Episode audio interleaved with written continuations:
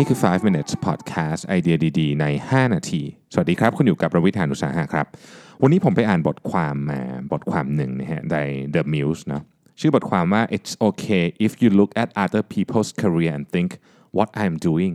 นะครับ คือต้องบอกว่า คือถ้าถ้าแปลเป็นภาษาไทยคือว่ามันไม่เป็นไรหรอกนะที่คุณจะจะมองดูอาชีพการงานของคนอื่นแล้วกลับมามองดูตัวเองแล้วรู้สึกว่าเฮ้ยนี่ฉันทำอะไรอยู่วะเนี่ย นะครับบางทีมันอาจจะเริ่มต้นแบบนี้เราจะอ่านข่าวว่าโอเคเฮ้ยมี CEO บริษัทหนึ่งอายุ 22 นะครับมีรายได้พันล้าน ซึ่งมีนะฮะมีนะไม่ได้มีเยอะแต่มีนะครับแล้วก็ tech startup นู้น tech startup นี้ raise fund ไปได้เท่านู้นเท่านี้เนี่ยเราเองก็กลับมาดูตัวเองเราก็รู้สึกว่าทำไมฉันถึงอยู่ตามหลังคนอื่นอยู่ นะครับหรือบางทีอย่างผมเองเนี่ยผมก็ถามตัวเองเสมอว่าเฮ้ยบางทีแบบทำไมบริษัทเรามันถึงยังแบบไซซิ่งสู้คู่แข่งไม่ได้ทำไมเราจะทำยังไงให้ไปถึงจุดนั้นได้ทำไมแบบโกรธมันถึงไม่ได้ตามที่เราคาดหวังนะครับทำไมเราพยายามแล้วมันยังมันยังไม่ได้เท่าคนนู้นทำไมคนนู้นเขาเริ่มบริษัทมาไม่กี่ปีเขาถึงอยอดขายไปไกลกว่าเราเยอะอะไรอย่างเงี้ยคือไมันมีคำถามพวกนี้ตลอดเวลาในหลายแง่มุมนะทีนี้ เวลาเราเกิดเหตุการณ์พวกนี้ขึ้นเนี่ยบางทีเราเราอาจจะมีคำถามประมาณนี้ว่าเฮ้ยฉันทำสิ่งที่ฉันทำอยู่นี่มันถูกหรือเปล่านะครับ หรือว่าที่ผ่านมาเนี่ยตอนที่มีจังหวะที่เราจะต้องเลือกช้อยส์อะไรบางอย่างเนี่ยเราเลือกถูกหรือเปล่าทำไมทำไมเราถึงไม่ไปไกลเหมือนคนอื่นหรือเราเลือกผิดนะครับ เราทำอะไรผิดหรือว่าเราไม่ดีในเรื่องนี้เราควรจะเปลี่ยนงานไหมนะครับ เราเราถ้าเปลี่ยนเราจะไปไหนนะฮะผมเชื่อว่าหลายคนมีคำถามแบบนี้นในบทความอันนี้เนี่ยน่าสนใจ เพราะว่าเขาเป็นบทความที่เขาเขียนถึงคนหลายคนที่เขาพูดคุยคนหลากหลาย อาชีพหลากหลายอายุนะครับเขาเป็นเหมือนกับเป็นเป็นนักข่าวนะเขาก็ให้คนอีเมลเข้ามาคุยด้วยนะครับคนจำนวนมากอีเมลบอกว่าเขารู้สึกแบบนี้เหมือนกัน คือเวลาเห็นอาชีพการงานคนอื่นนะเขารู้สึกไม่โอเค รู้สึกว่าตัวเองทำไมถึงยังอยู่แค่นี้ เห็นบริษัทคนอื่นรู้สึกว่าทำไมคนอื่นถึงโตเร็วทำไมเราถึงยังอยู่แค่นี้นะครับมันเป็นความรู้สึกที่แปลกนะคือคนไม่ว่าจะเป็นตั้งแต่เด็กๆ เพิ่งเรียนจบหรือว่าโตแล้ว 4 50 ก็รู้สึกแบบนี้ได้นะครับคนจำนวนมากจะตั้งคำถามว่า ฉันเคยมีความฝันที่ยิ่งใหญ่ ฉันเคยมีความรู้สึกว่าฉันทำอะไรก็ได้ ความรู้สึกนั้นมันหายไปไหน เรายังมีโอกาสอยู่หรือเปล่า นะครับเขาบอกว่าความรู้สึกนี้มันเป็นมันอธิบายยากบางทีมันก็เป็นความอิจฉาครึ่งหนึ่งความเศร้าครึ่งหนึ่งนะครับบางทีมันเป็นความชื่นชมครึ่งหนึ่ง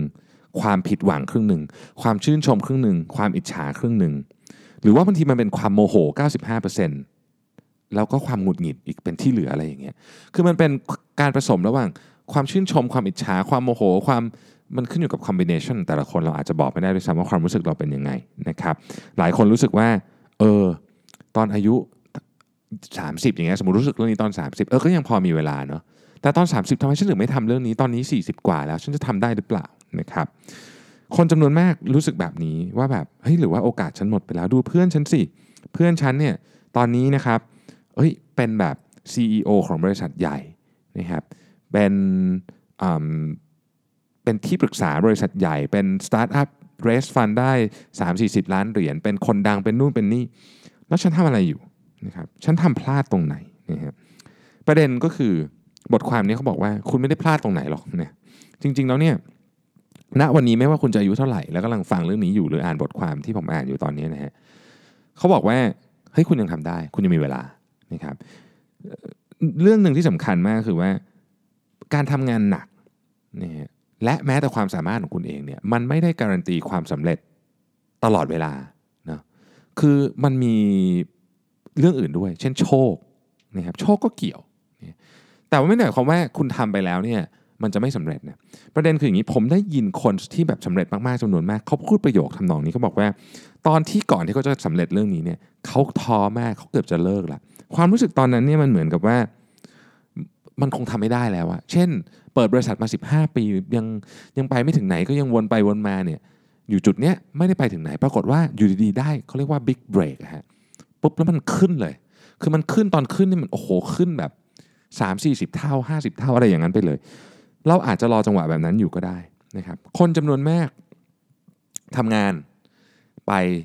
เพื่อนไปไกลละตัวเองก็ยังอยู่ตรงนี้ยังไม่ถึงจุดที่ เป็นบิ๊กเบรกทีรู้สึกท้อแต่บางทีครับความสำเร็จเนี่ยมันมาพร้อมกับโชคด้วยหมายอาจจะยังไม่ถึงเวลาของคุณ แต่ถ้าคุณทำต่ออีกแป๊บหนึ่งเวลานั้นอาจจะมาถึงก็ได้เนี่ยอันนี้เป็นสิ่งที่สิ่งที่เป็นความจริงคนจำนวนมากเนี่ยทำงานได้ดีในช่วงปลายๆของชีวิตขึ้นไปขาขึ้นอยู่ช่วงปลายๆของชีวิตก็มีนะครับอีกเรื่องหนึ่ง